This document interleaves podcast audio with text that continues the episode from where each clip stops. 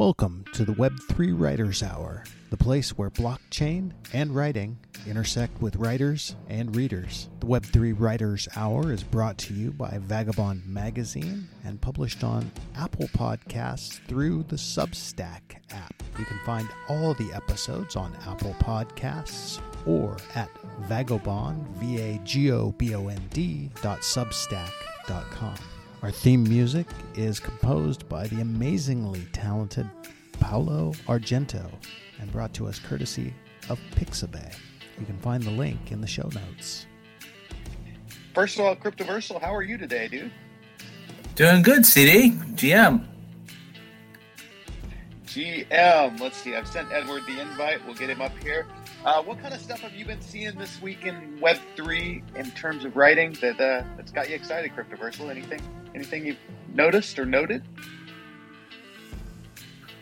Uh, well, it's been it's been kind of a weekend away because we had uh, house guests over the weekend and we did our um, Thanksgiving a little early. So um, it's it's kind of weird to have Thanksgiving leftovers and everyone is still everyone else is still anticipating Thanksgiving and, and it's it's uh, yeah turkey sandwiches all week. well, you know what? The leftovers are always the best part. Like my uh, my ex wife is from Morocco, and when we immigrated from Morocco to the U.S. together, I always told her I was like, "Oh, Thanksgiving's great, but it's the it's the turkey sandwiches leftovers that's my favorite part." So I'm I'm envious and also looking forward to having some turkey sandwiches later in the week myself. Looks like we got Edward here. Edward, how are you? I'm good. Uh, you guys were reminding me that there is no Thanksgiving here in um, Australia, so there'll be no turkey sandwiches for me. But it's probably good because I'm trying to reduce my, my meat consumption for the well being of the planet. So, um, but I wish everybody else a happy Thanksgiving, and I'll try to remember to be thankful um, and grateful for everything that I have compared to everything many people in the world don't have um, in this uh, this week of holidays back in the U.S.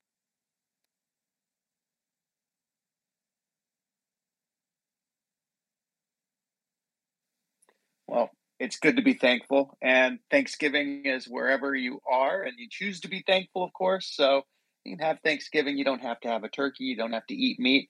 And I applaud you, sir, for uh, you know wanting to reduce your meat consumption. It's something that I consider and think about. I'm a real carnivore, though. I, I love eating meat. Um, so if I do decide to do it, I'll let you know. Edward, you brought some amazing topics to the Web3 Writers Hour this week. Uh, you posted them in the chat that we have going on, and I just saw it and I was like, man, this is it. So, what do you got? What are you thinking? Uh, let's see. I guess I could start with the easy one. Um, has anybody else here read um, Snow Crash, uh, which is a 1992 book that I'm listening to again on audiobook, and it's uh, just reminding me how much um, the author Neal Stephenson basically predicted um, a great deal of the uh, the modern kind of Web two, Web three even experience. Um, he coined the term the metaverse in that novel, um, but he also talks a lot about um, the exploitation um, of uh, what he calls the biomass. So basically, all of us um, by big media companies, and he sort of predicts the rise of um, uh, the web and how that comes about. Uh, but just curious if anybody else has read that book. I read it back in probably 2004. I I was late to the party with Neal Stephenson. Discovered him around 2003, and just read everything that he'd written up to that point as, as quickly as I could. So it's been a while, but okay. So is remind me, is Snow Crash the one where the girl has sort of like a tablet? Is that the one, Edward, or is, was that a different? No, that's that's the Diamond Age, which is probably my next one to re-listen Okay. to. Um, but uh, but that is a really great novel as well. I think Reamde is actually a very fun novel that comes out a little bit later.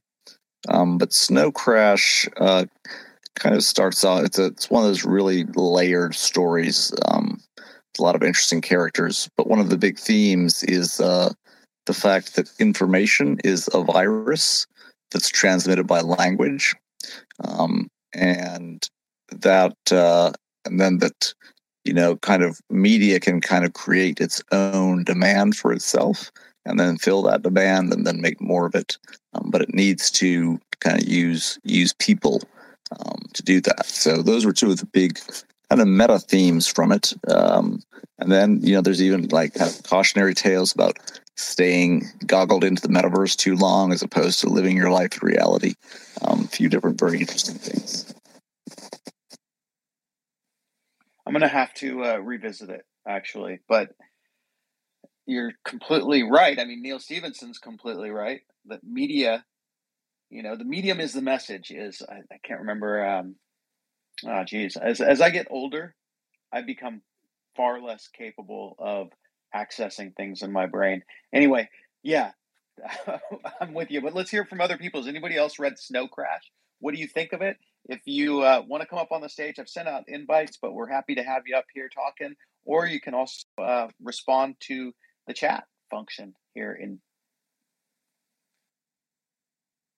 Yeah, I was going to say I thought I read it, but I was looking at the the summary online, and I I think that's one of the ones I of his that I haven't read yet. So, um, I'm embarrassed to have not read that one. I I, I'm definitely going to put that toward the top of my list. Well, you know what? That raises a good question. Why don't we do sort of like Edward's reading it now? I think we can we can probably all access it as an ebook or as an audio book or and maybe maybe we can you know start the Web three Writers Hour reading club. Snow Crash is a great first one for us all to read and discuss. What do you guys think?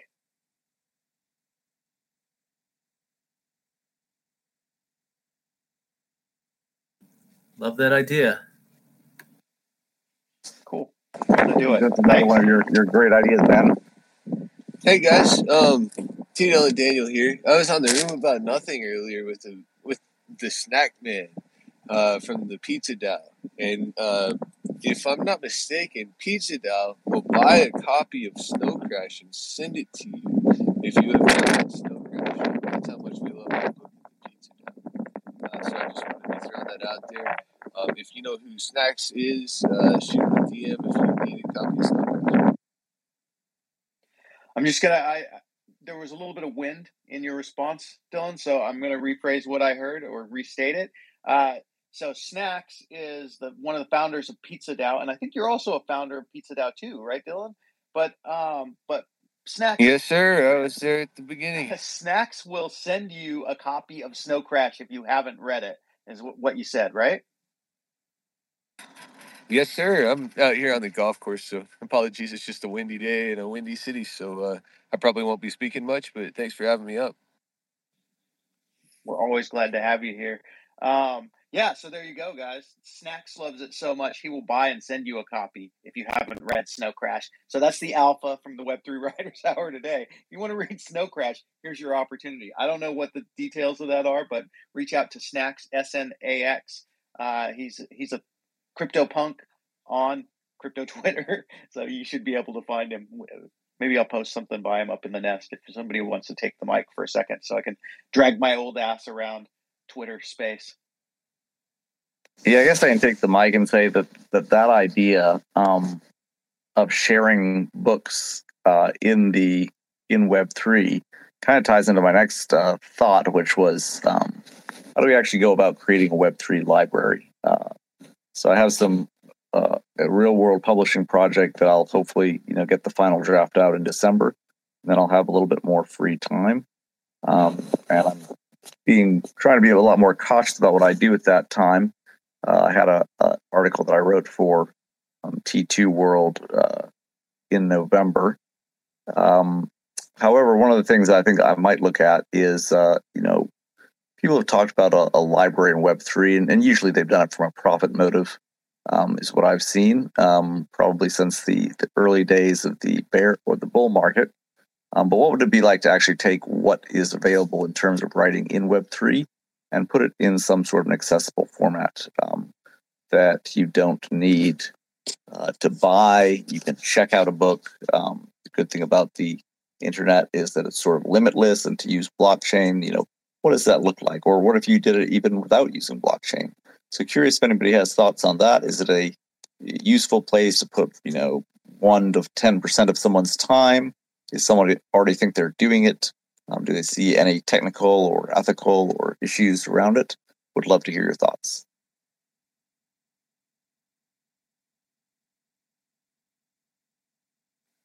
So when you talk about that, Edward, are you talking about um, uh, like a, a, a library of blockchain books, of books put on the blockchain that anybody can access, or are you talking about a physical library? Um, can can you go into more details about how that might look? Yeah, and I think um, again, I apologize if anybody finds this to be triggering, but um, I think I own most of um, the, at least the early you know sort of books on the blockchain. Um, and I can just imagine that if I owned books in real life, um, what I could do with them is obviously I could keep them in, in my house and read them myself when I felt like it. Um, but what people often did was they, even if they kept them in their house, they put them in a library. And then if you went to some rich person's house, you might go to their library, and while you had your brandy and cigar, um, you could read all their books. Uh, and you didn't have to buy the book yourself. You just go to the, the rich guy's house and read it. Um, and obviously, that was limited. You had to be friends with the rich guy or girl. And then we had public libraries where basically they, they did the same thing. Every city purchased, you know, one copy of Pride and Prejudice and stuck it in their library and, and kind of made a, an orderly arrangement um, using the Deciduum system. And then anybody could basically go in and um, could read the book uh, and if they wanted to take it out and do something with it, they they could borrow it. Um, but all of this, none of this really required a profit motive and didn't require the person doing the reading to be rich or to be able to afford the book themselves. So one question is like, what if I, you know, just did that with the books that I already own um, and went about acquiring all the various little titles? Um, what would that look like? And would there be people who's like, oh, you're undercutting the market because now people can read these books because very often you can actually read them just by going to the you know OpenSea or wherever they're hosted. Some places have have um, token gated the content, I guess. But what are people's thoughts on that? Is that something we should have access um, on a, a free and equal basis to all the knowledge that has been assembled on Web three so far? I'd sure love to see it. Uh, um,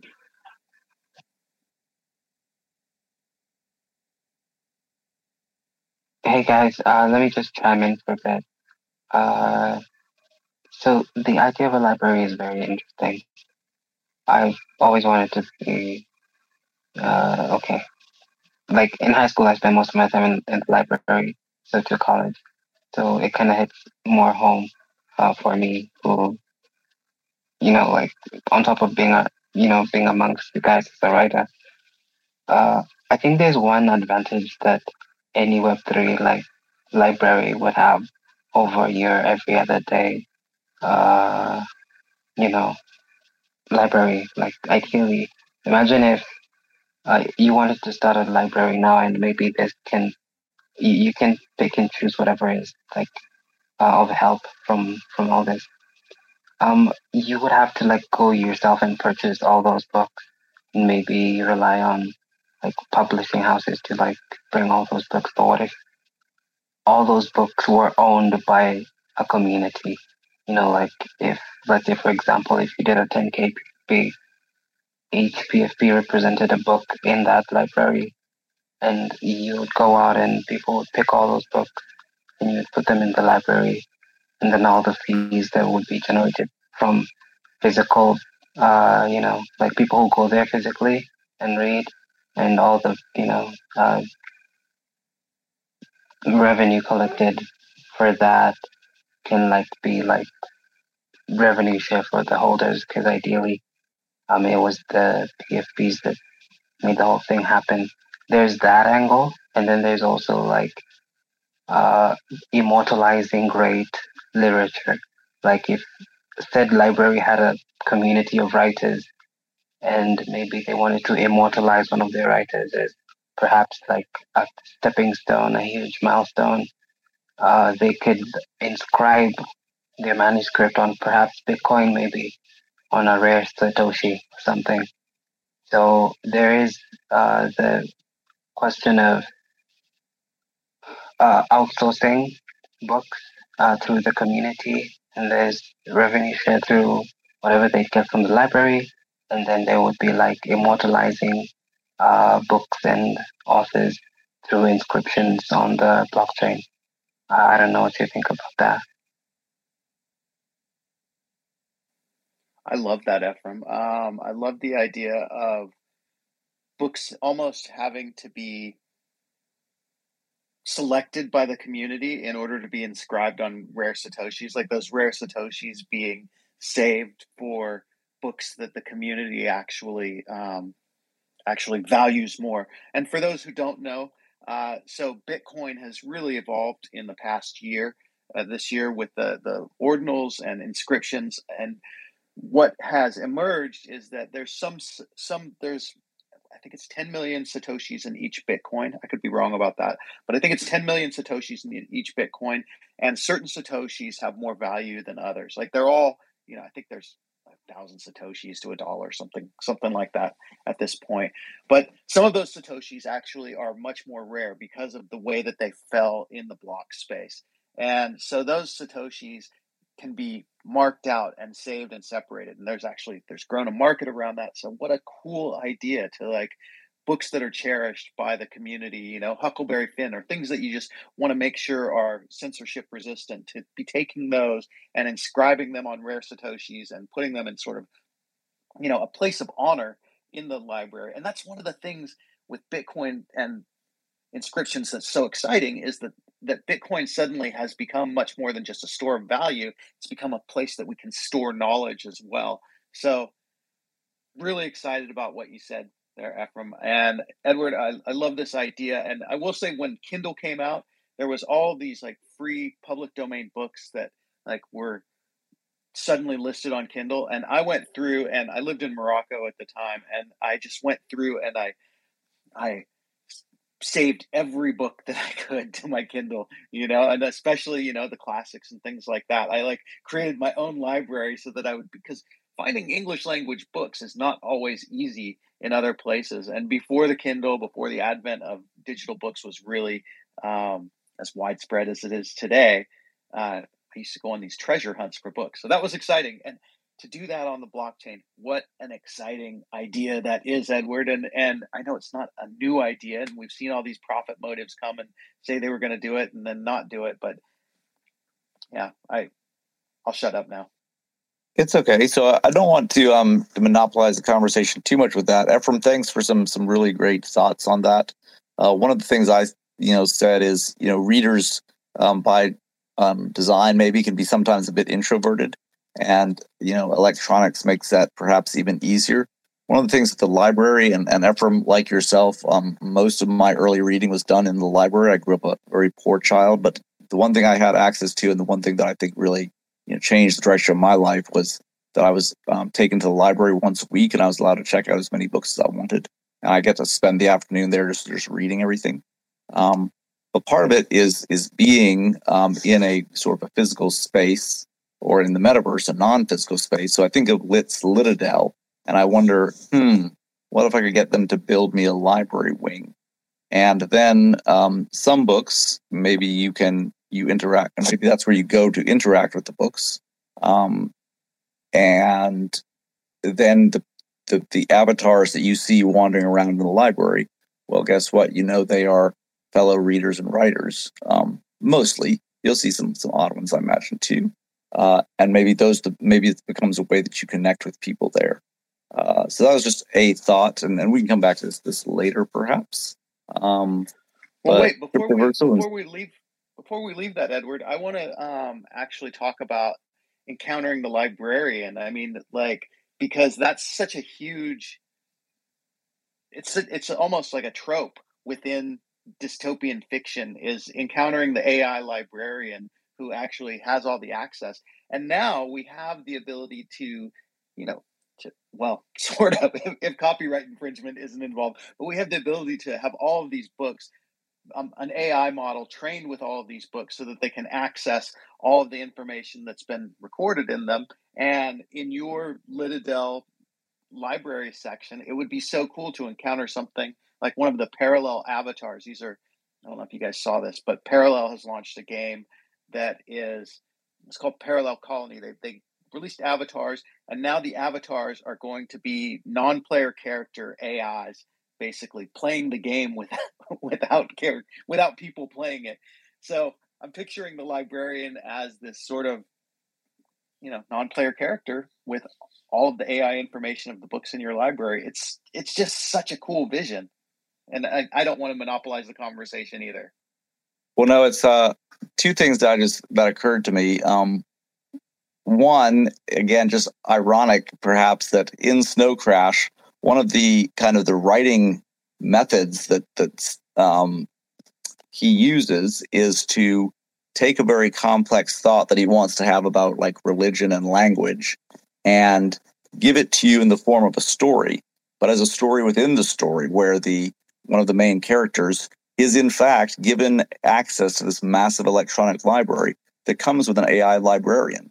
And the AI librarian gives him all this information about the ancient Sumerian language and culture and just in the form of answering like he asks a simple question and the librarian's answer gets more and more complex. And they end up talking about glossolalia and speaking in tongues in early christianity and what that has to do with social media in the um, far distant future. Uh, so that idea of an ai librarian um, is in fact really interesting the other really interesting thing i thought when you mentioned um, that someone is using ai to power NPCs in games. I was like, wow, I have not thought of that as a use for AI. But anybody who's played, you know, the big um, online role playing games, one of the things that can get a little boring at some point is that once you sort of run through a quest, like you know where the, the person who gives you the quest is, and and every time they give you the same spiel, if you go ask them for the quest, um, and it can get a bit monotonous. But now I'm thinking, huh, what if the lady in the village who's supposed to ask you to go rescue her husband um, is not always where she is. And you actually have to go search for her. And maybe depending on what sort of character you show up as, she has completely different reaction to you. Like she doesn't like male characters, and um, she uh, she's like suspicious of, of people who are a thief or a rogue. Um, that would be really interesting. And I guess we now have the technology to do that. It'll be really interesting to see if some of the, the games actually integrate things like that. And you know, I didn't make this connection until you just said the lady who's supposed to tell you this, but Westworld, man, that's and that, that's what Parallel is building. They're building like a metaverse Westworld where the characters, the NPCs, don't actually know that they're NPCs. Wild, wild times we're living in, and so exciting.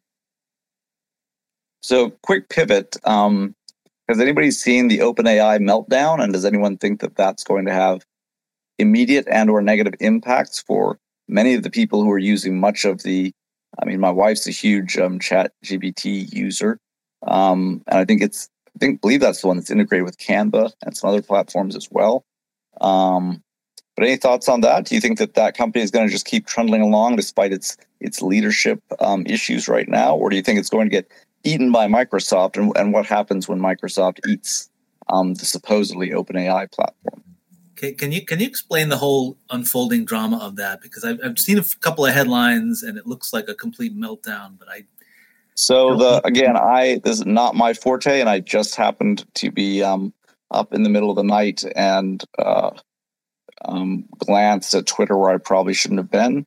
But it appears that uh, the OpenAI um, CEO was essentially kind of fired by a board of directors. Um, boards of directors are sort of strange things. Uh, and essentially, he was going to say, okay, I accept being fired and I'm just going to go work for Microsoft.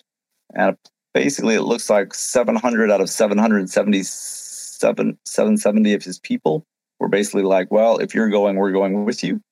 And that was kind of where it stood um, as of, I guess, five or 10 hours ago. So not sure what's developed, haven't really looked into it, but but just the idea that that OpenAI could go away as a company or have to start from like if all their if all their developers just left tomorrow, which is basically what they said they're going to do, um, and their leadership team, um, several of them left tomorrow. Like what what does that look like for the space, and what does that do to the the things they have developed, the apps and all the um, the systems? Was it actually 777 um, employees, Edward? Because that's a really weird esoteric number to have. No, I think I think it was 770. 770 was the number I saw. And of them about 715, I think, were going across, and there were about 760 or 70 who had not yet signed their manifesto to leave if the boss left. Wow. I mean, because the story I saw this morning on CNBC, which just adds weirdness to it, is the uh, I posted this in the Baldism Discord this morning. If any of you guys are in there, but um, the the chief scientist for OpenAI for ChatGPT, he's been like doing weird religious oriented stuff with uh, with AGI that um, and basically leading people in weird sort of semi religious chants. He built an effigy and burned it as an evil AI. Um, all kinds of strange stuff. So 777, uh, that was just a little bit, a little bit right outside the norm. I want to add a few details to um, to what you said, and that's that. Yeah, so Sam Altman uh, was basically fired by the board with with all kinds of weird reasons attached to it. They they said he wasn't being as forthright and forthcoming as they wanted him to be about uh, all kinds of things, which led people to speculate that maybe he'd been understating the dangers of, of uh, you know, creating a, a, a, advanced AI to them. Anyway, so they they forced him out. The president, Greg Brockman, he followed him and went with him. They nobody knew what they were going to do through the weekend, but even before markets opened, Satya Nadella, the chairman of Microsoft, hired Sam Altman as the CEO of Microsoft's new AI division. Greg Brockman came with him. All those other employees seem to be following.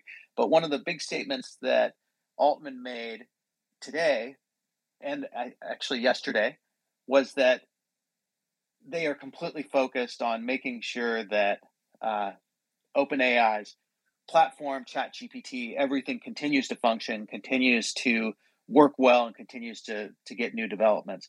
But the the strange thing about all that is is Microsoft having its own AI organization sort of like maybe eliminates the need for them to have OpenAI. But they do own 51% of it. They're their largest investor, so probably not going to go anywhere in my opinion. All very interesting stuff. Um, but yeah, the uh, interesting to me as well because I'm thinking that for the next next um, edition of Arts and Poetry, I might might make an AI poetry issue, um, which will definitely rub lots of people the wrong way.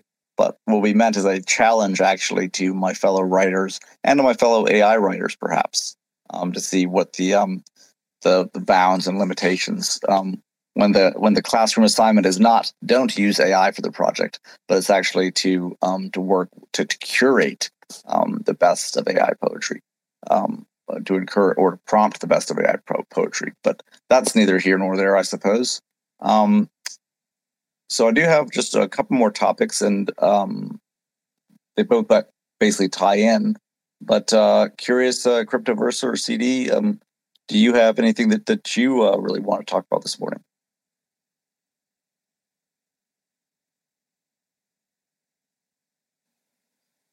Well, personally, I've been really head down. I'm participating in NaNoWriMo again, and this year I'm doing a, a, much more personal story than I've ever written, really, in terms of this length. Um, so it goes into my family history and um, some of my own personal history, which I, I didn't really expect when I started writing it. So I've been head down in that, and that's been really kind of consuming all of my bandwidth. But obviously not all of it. I still I still get out there and do spaces and and love to like check out the news and what's going on. But I do think that going back to the AI thing, I think that 2023 is going to go down as a pivotal year that everything changed. I mean the the advent of AI, this is this was very clearly the year that it happened and people are never going to forget this year. It's going to go down in history as like the, you know, the, the year that the internet launched, things like that. Um, Cryptoversal, what about you?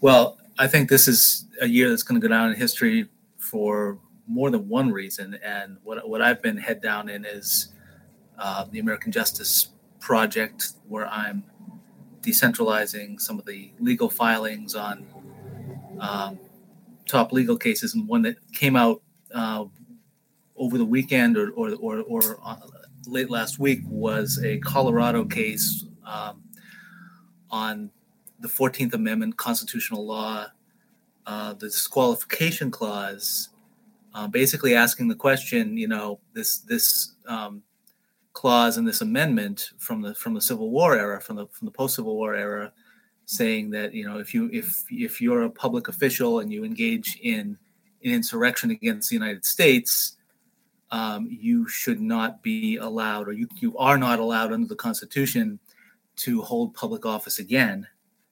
Um, but a lot of uh, in, in terms of constitutional law, we haven't had that come up a lot and, and, and the details be adjudicated as to what is a public office, what is an insurrection, what does it mean to engage in an insurrection.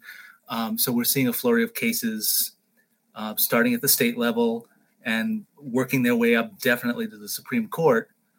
Um, it's going to be interesting to see which one gets there the fastest. This Colorado case seems to be on a, on a fast track. Um, and and I, I was just pouring through this 103 page final order. Um, and then this morning, paging through the, um, the, the, the, the, appeals that have already been filed um, on both sides. Um, and then putting putting the, the, final order onto the blockchain and making it available as part of the project, and and probably going to do the same with the appeals and all the way up uh, as far as this one goes. but it's it's historic times. Um, perhaps not in in the best way that you'd want to see. Um, but wherever you stand on the issue, it's it's it's an important issue of the day, and um, I think it's something that we should all be aware of. I don't want to trigger anybody with politics, but are they going to? I mean, it, it looks like they're going to let him run for president again. It doesn't look like anybody's going to stop him, right? Well, I mean, he can run. Um, the issue is can he can he under the Constitution is he allowed to serve um, as president if if he engaged in an insurrection and did he engage in an insurrection? What did what he did qualify as engaging if he didn't actually personally go down to the Capitol building with the rioters? And was it actually an insurrection under the Constitution, or was it a riot or an attack or just a bunch of people getting together and expressing their opinions, how much of it was or was not protected by the First Amendment. Um, is there a conflict between the Fourteenth Amendment, Section Three, and the First Amendment, where where, you, where, that gives you the right to speak and prohibits the government from saying that you can't speak about certain things? and You can't, you know, if, if you want to say that an election you you feel it's fraudulent, um, you can say that, um, and the government can't come in and, and shut you down and punish you for your speech. Uh, and so you have a you have a conflict between these two amendments, and and the, the courts are going to have to look at that. God, that is so wild. You know, I mean, okay, my personal opinion, which I'm not a lawyer, um, unlike some of you guys out there, I'm just a, a citizen, but I feel like Trump was very smart about his his ways that he did that, and he's he's got enough distance built in there between himself and the actual illegal things that happened, uh, as opposed to all the other illegal things that he actually engaged in. But just in terms of the January 6th stuff, that I, I don't think there's any way that they could make something stick on him like that. And and I think that if he did, if they allow him to run and he wins, and then they go, oh, you can't serve, well, that's just a whole different. Then we're talking probably a real insurrection. Does that does that ring true with you, Cryptoversal? am I just completely off base on that stuff? You know, it, it's there's there's a lot to it. There's you know, if if uh, the court decides that he can't run or he can't serve, yeah, we, we, we might, you know, or or that he can run and can serve and and he actually does get reelected. Either way, um, we might see people take to the streets what the what this Colorado court decided uh, their, their their final order that came down last week was, you know, yes, this was an insurrection. Yes, he did engage in this insurrection. Uh, however, under the under the this court's interpretation of Section Three, um, the presidency is the is is the one office, or maybe the presidency and the vice presidency are the are the two offices uh, where you can actually get away with that um, because their oath of office is a little different from the standard oath, oath of office uh, applied to the rest of the of the government, um, and those those roles are not specifically enumerated in the constitute in, in the amendment. Um, so the question is, you know, does can you know if he were running for Senate, um, very easy to say no. You you know if you, if you engage in an insurrection and and you you're as a as a public official, you can't run for Senate, but maybe you can run for president, um, which seems a little off to a lot of people, and and maybe that's not you know because because it's it's why would the presidency be different from um, if you engage in an insurrection as a senator or as a representative or as a governor uh, or you know any any position in you know even even as a military officer uh, you swear an oath to defend the Constitution of the United States, uh, and if you violate that oath, uh, that's where the where the amendment kicks in.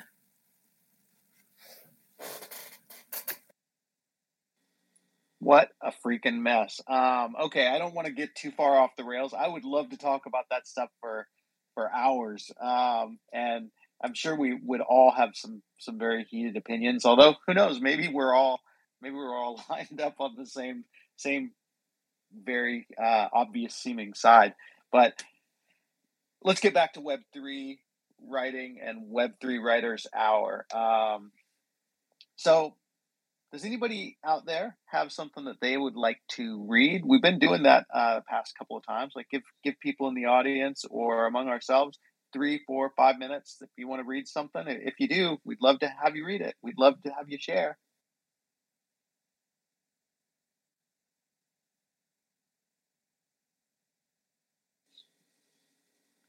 All right. Well, just know that the opportunity is there and this is a conversation. We want to hear from you. Oh, Ephraim, we got you. Yeah, please.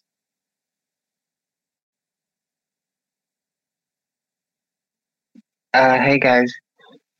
Uh, first, before I read this piece, um, I, I want to tell you guys a story. Uh, okay, it's not that long. The other day I was uh, coming from, well, a date, and me and the girl were like just walking on the street, and another girl passed us by. And I'm really sorry, but I took notice of the of the second one. There's something peculiar about her, and I just didn't know what it was. And my date noticed noticed this, and because it's not something uh, that normally happens, I asked her for permission to say hi to the the second girl and she was like, yeah, sure. Uh, by this point, the said girl had like walked a few paces ahead. So I kind of had to uh, like run. Okay, not really run. She wasn't that far off. And I was like, hey, hi, how are you? What's your name and stuff? And the the weirdest thing is, uh, is that her name ended up being Mona Lisa, uh, her legal name. I was like, that okay. Uh, so one day, I took her. I took Mona Lisa out on a date because I wanted to know her and uh, get to see what she's about. And she turned out to be an amazing human being. So her birthday is actually on Thursday, twenty fourth. Twenty fourth, I think Thursday or Friday. Twenty fourth uh, is her birthday, and I wrote her a poem of course. Uh, and and then I inscribed it on Bitcoin. I was gonna give it to her uh, as a present, but when you said that, I was like, "Hey, let me just read it for you guys."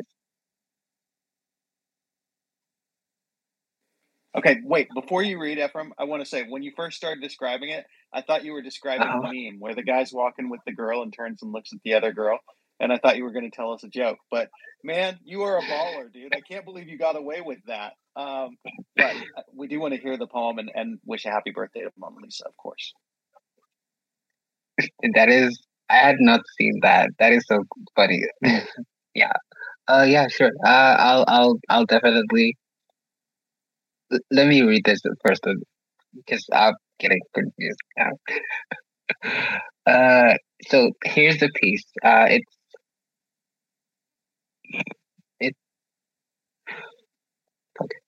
Okay. This one lingering question starts with me every dawn. Darling, are you really gone? Shall I hold the, these immaculate laughs you gave only in deep, wide longing? Shall we no longer be? You'd have my words long before I said. You'd have my heart if everyone contested. Yet I'm grappling on to the thought of hope, this still gray life, saved from its hugging mope. Golden sunset haze over a day of great gray storm clouds and rain, great yearning in vain, great fat thunder, and white sky, sky scars quick to heal. But what of mine? The poetry is calling. I wish it was you. The words are rushing back, and my dusty drafts are being fetched from their once holding shadows.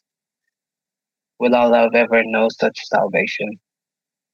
Morning stars start to shine, and thawing can be felt. Healing from the gnawing ache of human isolation is forthcoming. But what of you and what of us?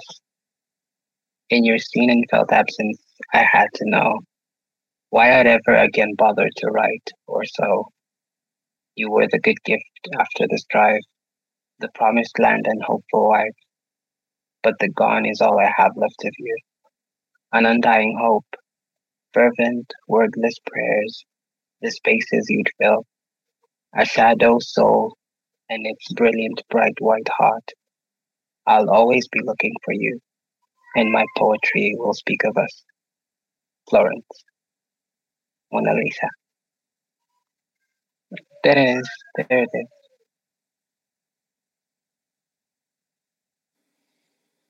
Bravo. Bravo. Really? Thank you so much for sharing that.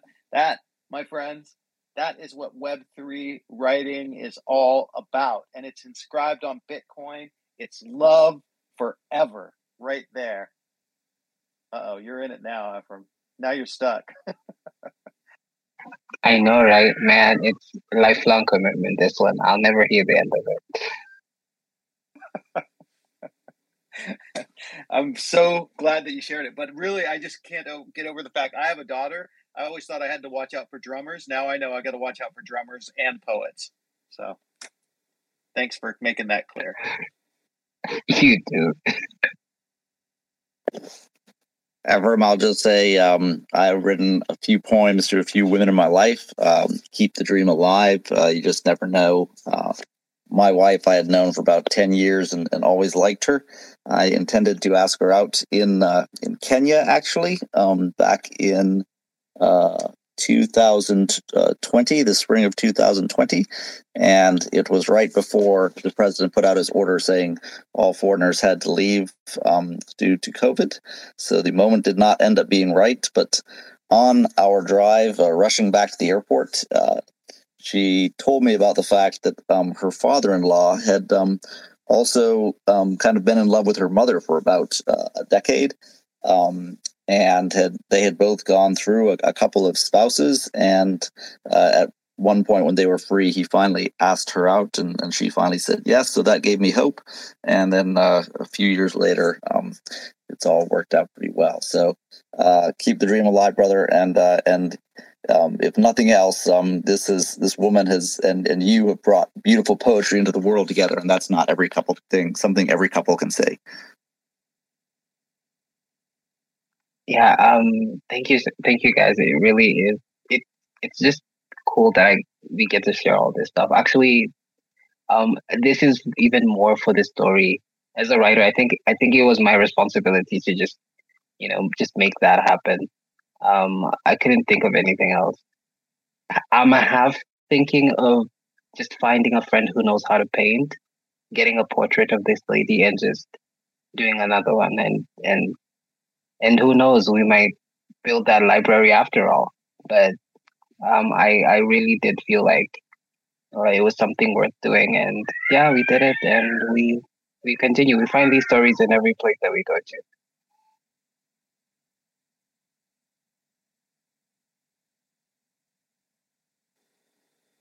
Well, I for one am inspired. I'm going to go out. I'm going to look for love, and I'm going to try to write poetry. No, I'm not going to go out and look for love, but I might try writing some poetry later. Maybe, maybe in a week or two um, when I finish this book. So, Edward, you had a couple more topics that you brought. I think we should talk about those while we still got like 15 minutes here. And authored style, we'd love to have you up if you want to come join us up on the stage too. Yeah, so um, the one that I guess I would uh, touch on next, and this is a, a, a, small group, I can use you guys as a, a focus group for it. Um, so one of the thoughts is uh, the idea that, that social media really very much like capitalism um, exploits uh, the common person. So um, pretty much all of us give our um, attention. And they talk about, I remember when I was um, a kid, you know, my mom would always say, pay attention, um, which was kind of prescient because um, attention is really one of the scarcest assets you have because it's linked to time. Um, for example, there's, there's a million books in the world. You can't read all of them. So which ones you choose to read, uh, that, and, and also uh, same thing with Netflix movies or, or shows on YouTube or music. There's just more content in the world than any human could ever, um, even if they spent all their attention, um, than they could ever consume. Um, and in fact, uh, what we have in the social media age is a great deal of content being created um, that may or may not actually be very good for you. Um, actually, heard some very interesting stuff about uh, the fact that uh, we're much more likely to react and spread the virus of, of negative information than of positive information. Um, uh, but we're certainly not very likely to actually spread interesting or true or scientific information.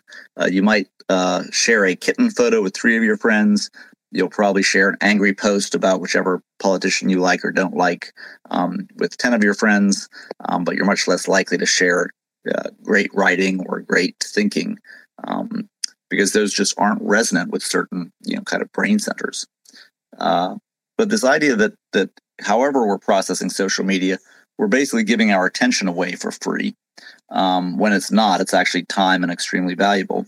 Uh, but also the uh, you know every time that I post a tweet, um, Elon Musk is monetizing my intellectual property, and I get nothing for it. And the same is true, you know, if I post a picture on Instagram. I guess Zuck is doing the same thing.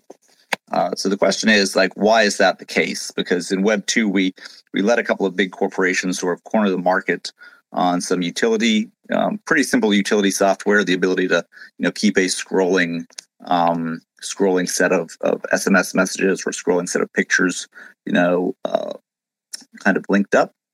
And while I think that in Web three we could and should do better, uh, the other question is like, what would I want to do, and how could I fix this um, to some extent for myself, uh, given the tools we have? So I have a thought about it, but just curious if anybody else has felt this way. If you think that I'm way off base, or uh, do you think that in fact the the proletariat of social media is now being exploited by the capitalists at the top, and that something's got to give?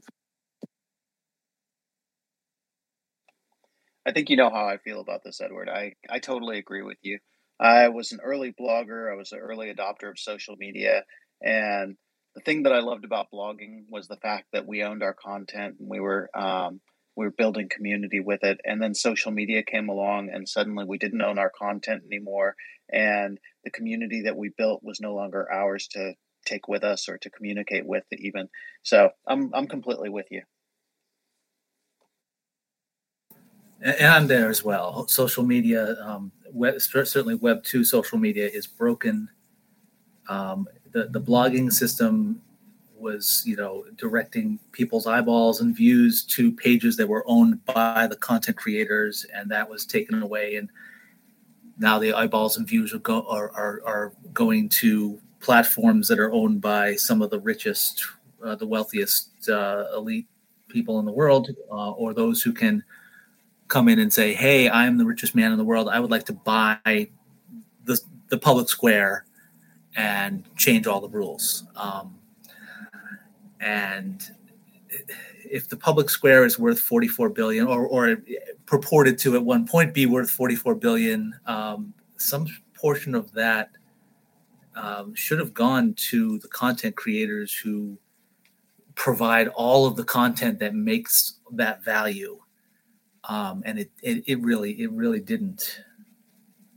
So I can just really quickly sketch out my idea, and um, for the the long term solution, uh, which I don't have either the time or technical expertise to develop now, but may become one of my long term, you know, passion projects. Sort of. I've been listening to um, Arnold Schwarzenegger's new book, Be Useful, and he talks about you know it, it, doesn't take any more energy to have a, a big vision than a small vision. Um, but very much like you said, you know, if if content is created and consumed, uh, then you know the the person with a, a, million followers who tends to post really viral stuff, obviously they're going to um, get a lot of attention, and that's good. Uh, whatever, uh, and if they get you know a thousand likes and I get one like, uh, they should make a thousand times more of whatever the cultural currency is than I should. Um, but I should also get my one token for the one like that I created, the tiny bit of create, um, attention that I created with my, you know, five followers and my one cat picture. Um, so that would kind of be the idea is that we now the the technological solution um, does exist to either obviously um, exploit people, um, uh, make a lot of money, but make it for a corporation or make it for a few people at the top, or you know the blockchain would allow us to um, you know, get, let's, again, let's say Ephraim had a, a poem that got a thousand likes, and I got a had a cat picture that got you know one like. Um, at the end of the day, if the organization that whole day made X amount of revenue, and that revenue could come from donations in the Wikipedia model, or it could come from you know ads in um, that model. I don't like subscriptions because that makes it difficult uh, for some people around the world. Again, ideally the content is is pretty free to access. Um, but yeah so ephraim would get you know 1000 uh, you know minus the operating costs of, of running the servers and stuff and i would get one and and everybody else who had their proportional bit. Um, and blockchain allows us to make those micropayments pretty easily. Uh, that's one of the things I see possible. Obviously, back in the the old days, you know, Google couldn't send you it couldn't afford to send you a check for 0.001 cent um, even to do an ACH transaction with a normal bank, especially if you're um, overseas. Uh, but again, what is overseas? You know, this is the globe and this is the internet, so we shouldn't really have an overseas. So to me, blockchain is a logical answer. Then the question becomes, you know, which blockchain? Um, but I think that those are very doable technical solutions, and I think that um, uh, that would be a long-term project. Then I have a, a shorter-term kind of vision for you know how I can fix it for myself. Um, but I'd like to hear what people think about kind of that that long term potential. Essentially, just a you know um, uh, sharing proportional shares. everybody is a shareholder in the business, and if the business makes um, a dollar, everybody gets their proportional share of whatever they did to um, generate the attention that made that dollar.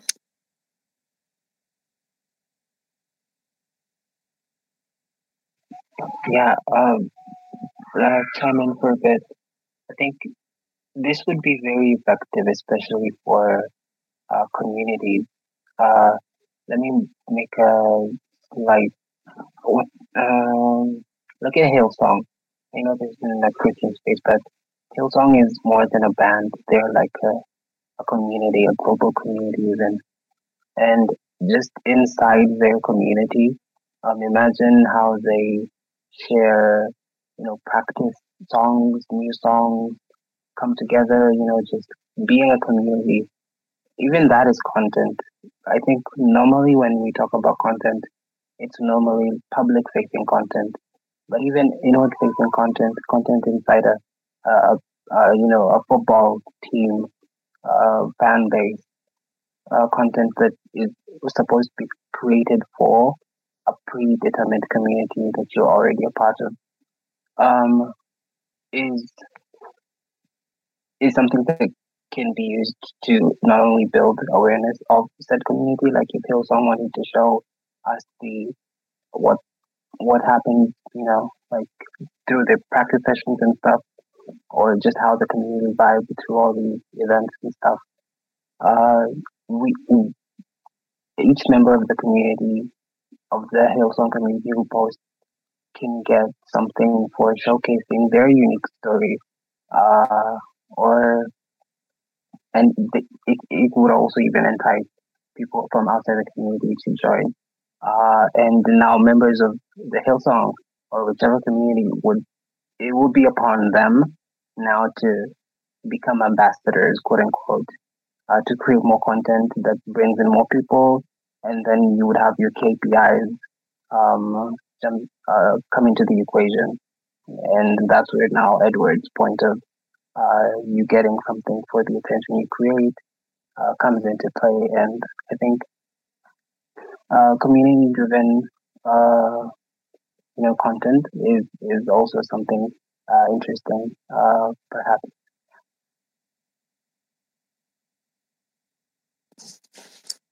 Yeah, a very interesting concept there. Uh, I guess my and so my final question for the the audience is um, with regards to Twitter specifically.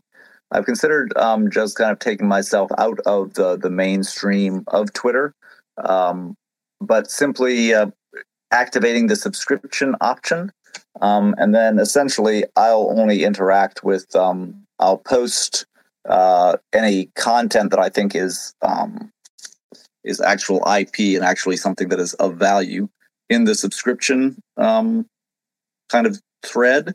And I'll interact with people on DMs. I'll uh, continue to, to work in spaces, um, probably expand, hopefully, the, the spaces um, next year and uh, continue my DM groups for for poetry and other things, um, but really just get out of the main timeline um, and uh, say, listen, I know there will be a lot fewer people because one of the things I've noticed is, you know, again, even though I in theory have 10,000 followers and, and follow 10,000 people, I actually see um, a lot of promoted content from people I don't follow and don't really want to hear about. Um, and I uh, I know my content is not being shown, so it's being censored essentially. So better to have uh, 10 or 20 people who actually um, are willing to pay a dollar or two dollars a month um, to actually see what I um, write about that are the things I'm passionate about than continue um, throwing my uh, my pearls before swine. But curious what people think of that as a potential um, short term uh, way to address the you know the fact that I can I can no longer really justify um, given that uh, you know Elon's positions are so strange and that uh, and that essentially it's it's my my free work that is helping to empower him um, doing that. And if you think it's a legitimate thing to do as a as short term fix, um, what do you think the um, the right price range is? I think Twitter now lets you do from like one dollar to, to twenty dollars a month. Um, I'm leaning toward the the very bottom of the end because it's much less about the money than it is the principle. But just curious what uh, what you guys think about that. I think you're on the right track, Edward. Um, you know, I've so personally, I've started using Substack a lot more. Um, we moved the VMGM show, Vagobond Magazine. Good morning. We moved that. Um, we're going to come back to Twitter next week for some technical reasons, but we've moved it to our Discord. And I was pretty excited about Discord early on because I felt like this was stepping out of the realm of controlled media. I don't, I don't know how effective it's been. But oh, interestingly, Snacks, who we talked about earlier, I went to look for him on Twitter. I couldn't find him, and I think that he's one of those people, one of those great people that like has a lot to offer, who actually left Twitter. And there's so much of that.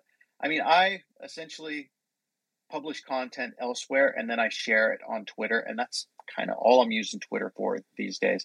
Now, I do want to share one thing that's uh, tangentially connected, and that's that I recently inadvertently did a hack on Facebook that t- drastically improved my timeline. What I did was I just got frustrated with Facebook. I stopped going there and sharing things. I stopped interacting with political posts.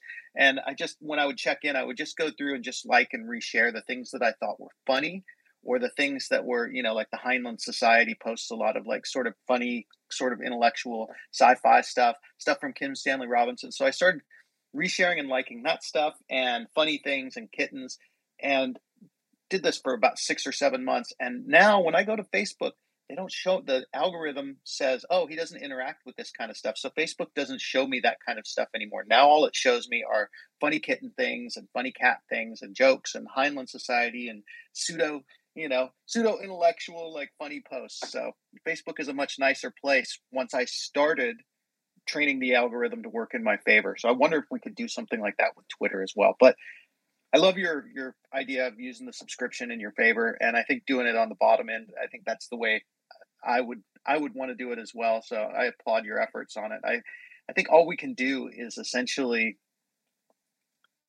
you know, we, we've got to we're sort of trapped. We have to sort of use Twitter, but at the same time, it, it does suck to be sort of paying Elon, paying the richest man in the world to be such a dick. Truer words never spoken. Except I think it's about time for the most true words, uh, which are our closing ones, right, CD? oh my God, I took us right to the end. Okay, uh, we will do it. And you know what? Let's focus on the positive. So I live here in Hawaii. Hawaii's a beautiful place. If you ever get the chance to come and visit, you should. But even if you don't get the chance to come and visit, diving into the concepts. These are tiny islands in the middle of the Pacific, but everybody knows this word aloha. And the reason why is because it might be the most important word in the world. It means hello, it means goodbye. It means I share the same breath with you, and it means love.